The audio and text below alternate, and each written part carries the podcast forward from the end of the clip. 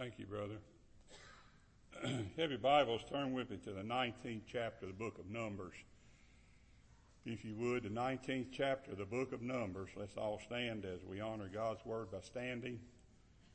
Numbers, the 19th chapter. We're going to read the first 9 verses of this chapter. And that's where we're going to get our text from this morning. Thankful for those of you that have come out to be with us this morning. We're thankful you're in the house of the Lord, and we're thankful that that you took this time to come and be in the house of the Lord. And Brother David Green called me. I was on the phone with him a long time.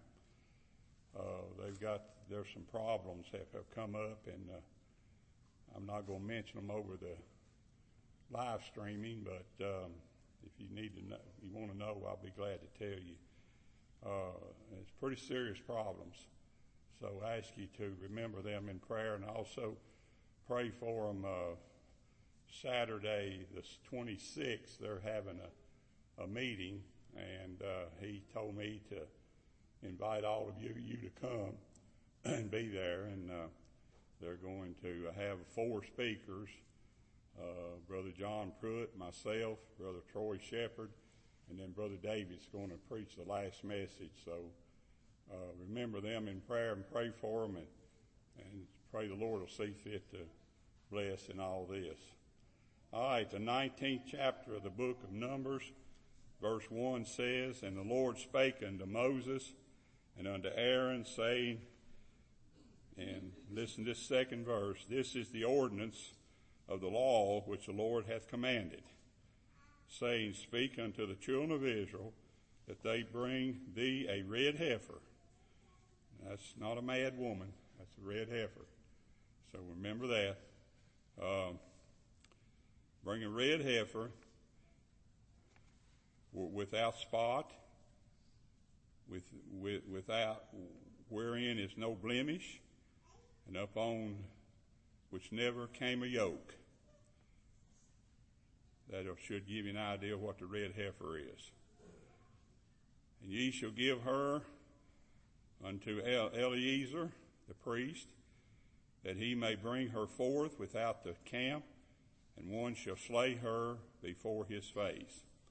And Eleazar the priest shall take of her blood with his finger, and sprinkle of her blood directly before the tabernacle of the congregation 7 times. And one shall burn the heifer in his sight, her skin and her flesh and her blood with her dung shall be burned. And the priest shall take cedar wood and hyssop and scarlet, and cast it into the midst of the burning of the heifer. Then the priest shall wash his clothes, and he shall bathe his flesh in water, and afterward he shall come into the camp, and the priest shall be unclean until the evening. And he that burneth her shall wash his clothes in water, and bathe his flesh in water, and shall be unclean until the evening. And a man that is clean shall gather up the ashes," page turn here, "gather up the ashes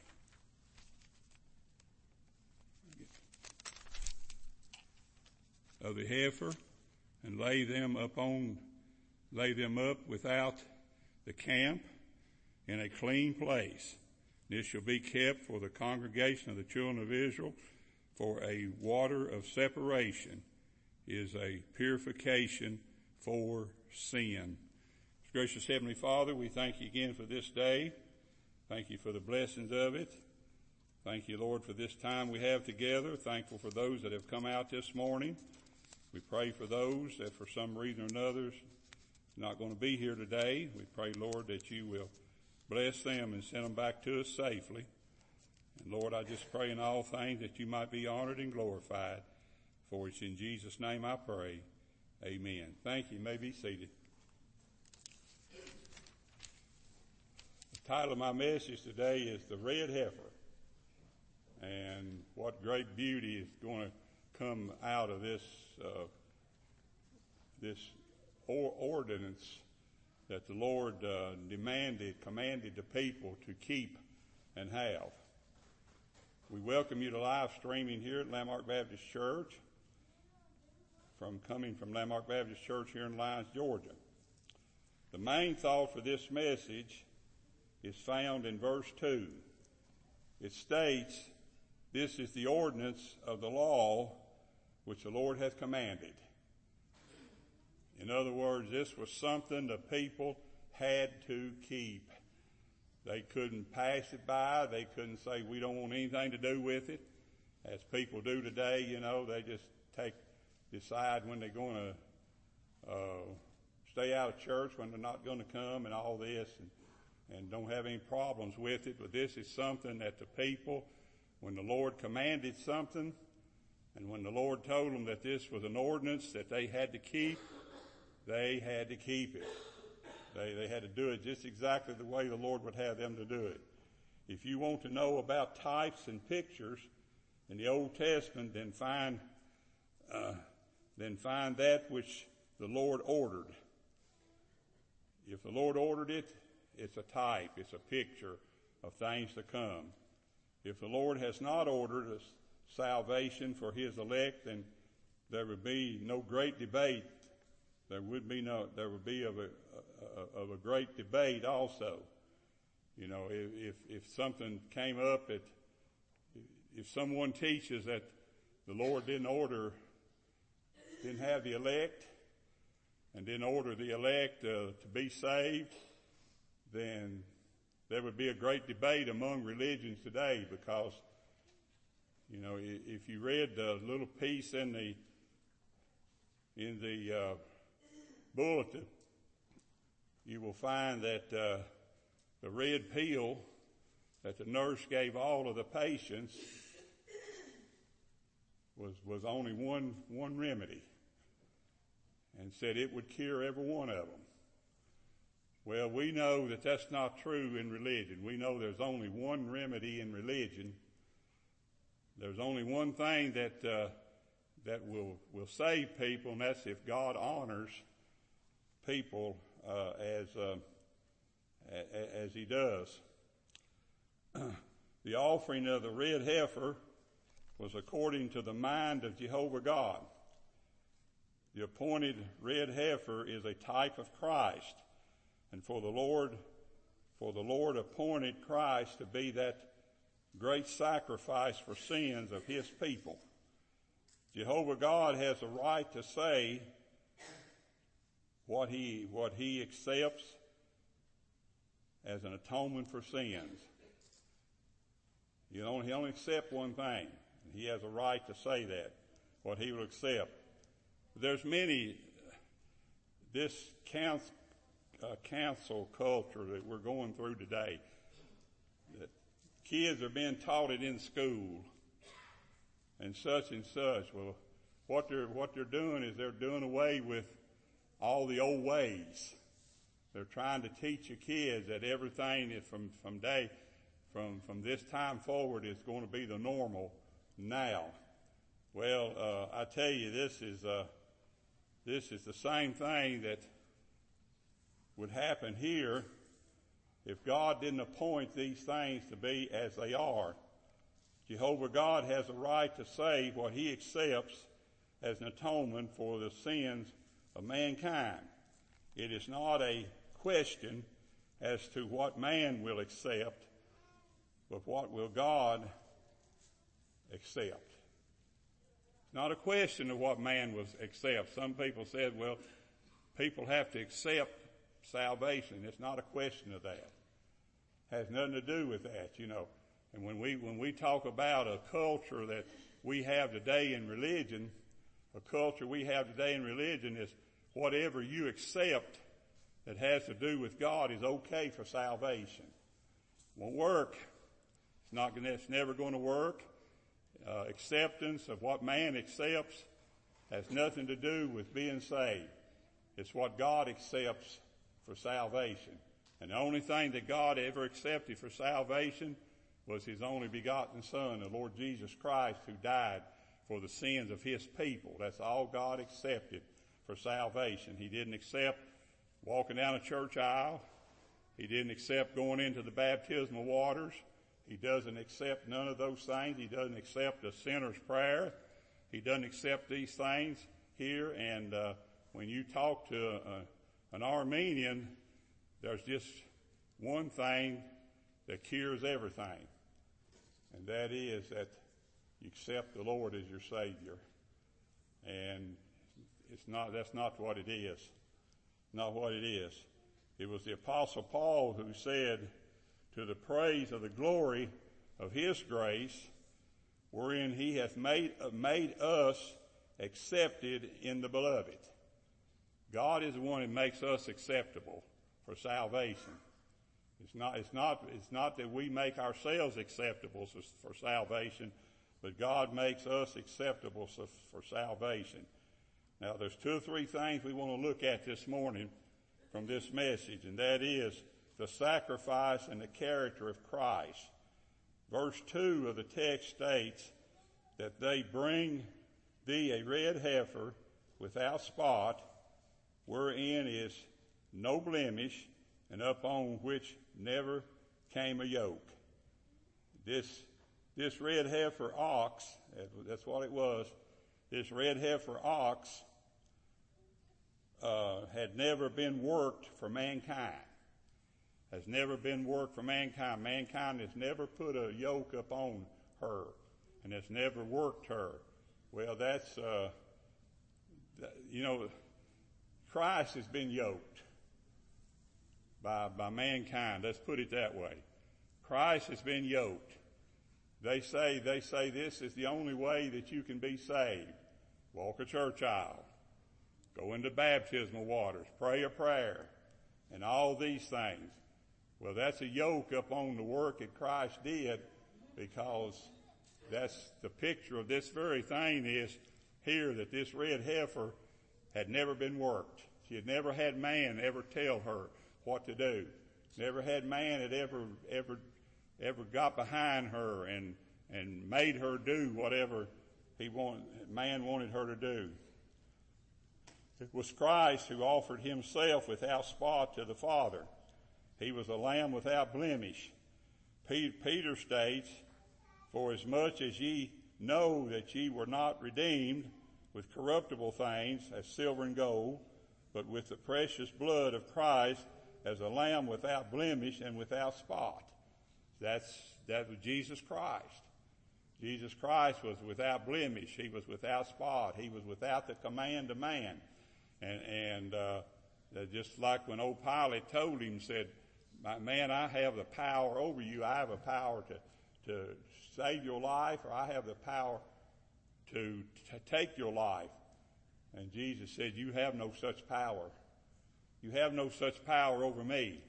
And that's the same way it was with this ox. This ox had never had a man to ever have power over him. So it's not up to man to say what's right and what's wrong when it comes to salvation. It's up to God.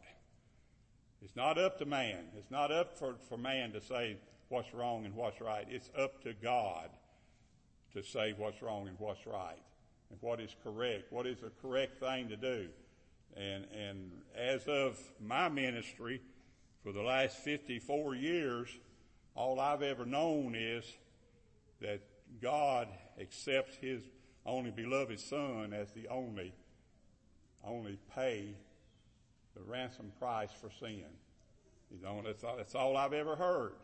I heard it when I was saved, and I preached it for 54 years, and I've used the Bible all over the Bible. You don't find it anywhere where that man's ever made his own acceptable way into salvation. It was corrupt man who tried to find a blemish in the Lord Jesus Christ, although they found no fault in Him. They found no fault in Him. And people knew that. They knew that. They knew that there was no fault in Him. Even the head people of that day, the lawyers, those that were over the kings, and all of these people, they could never find no fault in him. But yet, when they cried out for the people, they said, who do you want? They said, we'll spare Barabbas, but we want Christ. And they took him, and we're going to talk about that in just a moment. They took him, and they hanged him on the tree at Calvary. The yoke speaks of the burden of sin, which was never on him. That's what it meant. That's why they needed a red heifer that didn't have a yoke and never had a yoke on him, because that's a picture of the burden of sin, which was never on this red heifer. This red heifer wasn't used last year for an offering. This red heifer was never used before this for an offering. He was one that had no fault. Sin never entered his life, that is the Lord Jesus Christ, though much sorrow did. You know, we get confused sometimes with the sorrow that Christ had, and people wonder, well, why did he suffer so much sorrow if he was the Savior? But let me tell you, folks, he never committed one sin.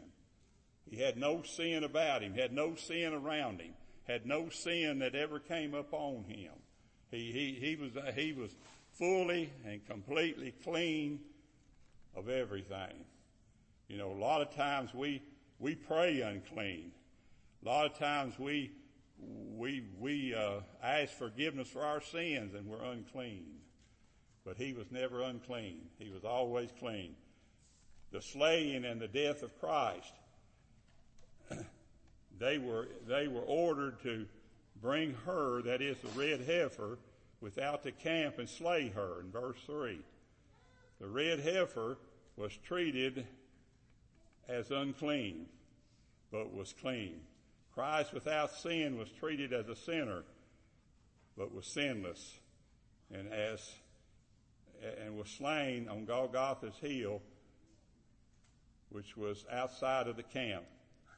Isaiah states, he was despised and rejected of men, a man of sorrows, acquainted with grief, and we hid as it was our faces from him.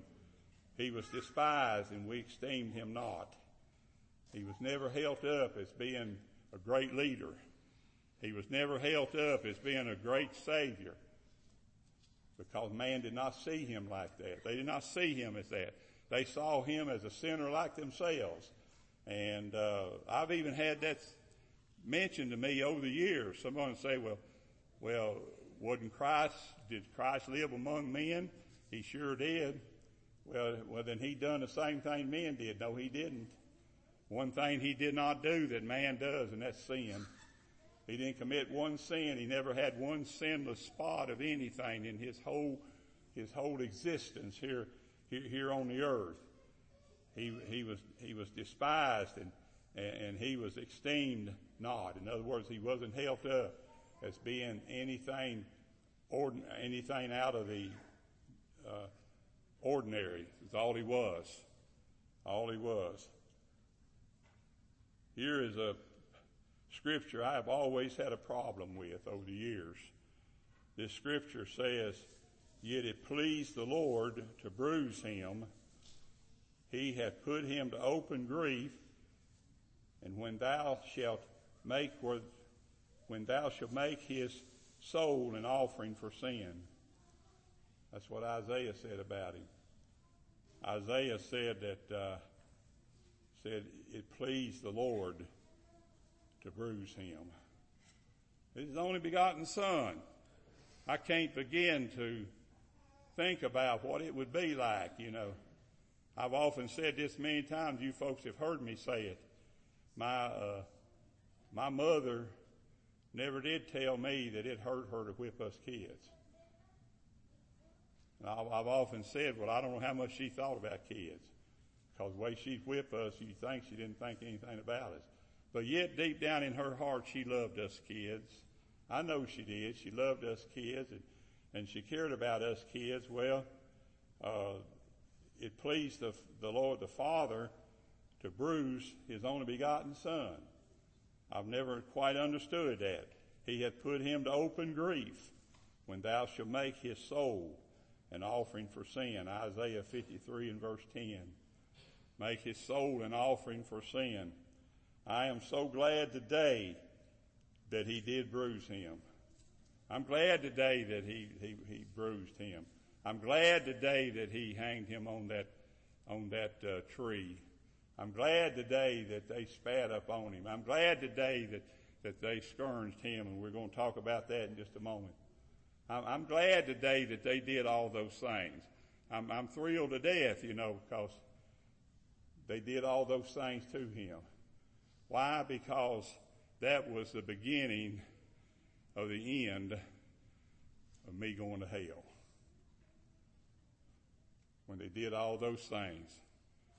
Wouldn't it have been something if all the Old Testament had us talked about all these ceremonies and all these offerings that were offered and showing a picture of what was to come? What would happen if that didn't come? That's what makes the Bible so true. What makes the Bible so infallible. Makes the Bible infallible. The Bible, the Word of God, is infallible because it proves itself all down through. What was said in the Old Testament was proven in the New Testament to be true. It's all to be true. Yes, I believe that. I believe that Jesus was bruised for our iniquities. I believe that Jesus had a lot of grief. I believe he hanged on that tree, and I believe that he cried out to the Father, my God, why hast thou forsaken me?" I believe he did all that. And you think, well, what about this red heifer? Do you think this red heifer bayed when they put it in the fire? Sure it did. Sure it did. It had a lot of grief. But, and the people that even handled it was dirty. Why, what did he tell them to do after they handled that red heifer who was as clean could be? But yet they handled that red heifer and they did to it what they did to it. He said, you had to go wash, change your clothes. The person that threw it in the fire had to go wash and change their clothes. They had to clean themselves up. Let me tell you today, folks, we're dirty today. A lot of people are dirty today because they've mishandled Christ. They have mishandled him in a way that you just can't begin to believe. Now, I'm going to tell you some of it. I've been ridiculed. I've been fussed at, I guess you could say. Because I teach that the Armenians don't have the way of salvation. But yet I see people's been taught. They've been taught that there's only one way of salvation, and that's through the sovereign God who gave his only begotten son to die for him. But yet there's people who will still put that amen on what some of the Armenians say. I don't do it. I'm not going to do it. I don't agree with none of it. I don't care how good of people they are. I don't care what kind of people they are. I don't agree with it. I don't agree that as a nurse told those people, this one red pill will cure it all. I don't believe that the Roman road will cure it all. I was told by a man one time right after I was first saved, and I had learned about the doctrines of grace. But I was told by a man, that if you don't do some of these things that the Lord says, that is, walk a church aisle, be baptized and all that, then you're not saved. I was told that as a person who didn't know too much about salvation. I had just been saved. I didn't know too much about salvation. Praise God. God got a hold of me long before A lot of people did. God got a hold of me and he showed me Romans 8. That's the first chapter of the Bible I ever read and ever studied. And that's the one that God led me to a few days after I was saved. As a matter of fact, he led me to some of it when I preached my first message. But when I was first saved, he led me to Romans the 8th chapter. And I studied Romans the 8th chapter. I sat and I kept my Bible open. I carried it with me everywhere I went. I sat out on the porch steps and waited on people to get there. I studied Romans 8. I sat down there and be home. I'd open up my Bible to Romans 8. I would study Romans 8. Study. And I know what God was doing. I know exactly what God was doing. He was setting me up to be what he has called me to be. And I tell you, I jumped right out of the fire. I jumped right out of the water into the fire. And I began to preach the doctrines of grace. I preached the doctrines of grace at Emmanuel Baptist Church, and the pastor started crying. He started crying, and I followed him out. And when service was over with, and I followed him out, and I said, "Brother Jeffries, what did I say that made you cry?" He said, "It's not what you said." He said, "It's what I haven't said." He said, "I've never preached that to these people." He said, "You're the first time these people's ever heard anything about the doctrines of grace." So what a great blessing it is. I tell you what a great blessing it is to know these things. Yes, he had no sin, though he was accused of having sin. If the red heifer offering had blemish, they would fillet that blemish off when they started skinning him. You read it in there. They skinned him. And what they did is, if he had any blemishes on him, they skinned it off of him, and they took it off. Jesus of Nazareth was skinned by the hatred of man. They whipped the skin off with their scourges. Oh yes, they did. They skinned him. They skinned him. You know what a scourge is? I don't even know what a scourge is. It's a whip that's got a lot of tails on it. And at the end of those tails, they tie sharp rocks at the end of those tails. And that's what they beat him with all the way to Golgotha's hill. They beat him with those scourges. They spat up on him. They cursed him. They did all those things. Yeah, they skinned him, just like they skinned that ox. By clean, if he wasn't clean enough, they skin him and make him clean. They whipped the skin off of our Lord and Savior with a scourge. They spat up on his wounds, and they watched his precious blood fall on the ground. Oh, what a terrible scene. A scene that the sun refused to shine upon. God didn't even send the sun upon that thing. It was dark, pitch dark. And yet the people were walking by, wagging their heads. What a miserable person that is hanging up there. What a terrible person that is. He said, "I'm thirsty." And somebody said, go get him something to drink. They brought him a cup of vinegar. You ever tried to drink vinegar? Whew. You know, they brought him a cup of vinegar to drink. What do you think about that? What in the world do you think about that? Did they not mistreat him? But it pleased the Lord for them to do that. It pleased the Lord, and now it pleases me. It pleases me that they did that. Pleases me, because if they hadn't have done that, I could say today that I'm going to heaven when I die. It pleases me that they done that. First preacher I ever saw say things like that was Rhonda's old preacher. And I told Rhonda that time, I said, "Rhonda, he's crazy." I said, "That man's crazy." She said, "No, he knows what he's talking about. He knew what he was talking about when he said, 'I'm glad they nailed him to that old cross.'" He called it old cross, which I don't have a problem with that.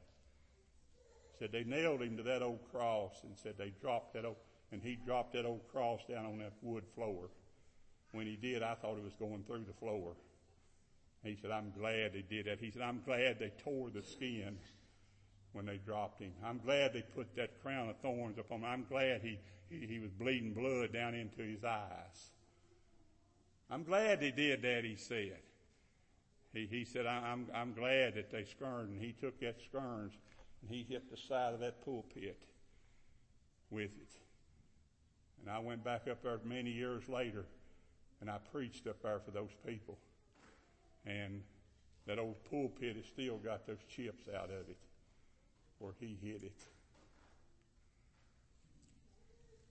He said, I'm glad they did that.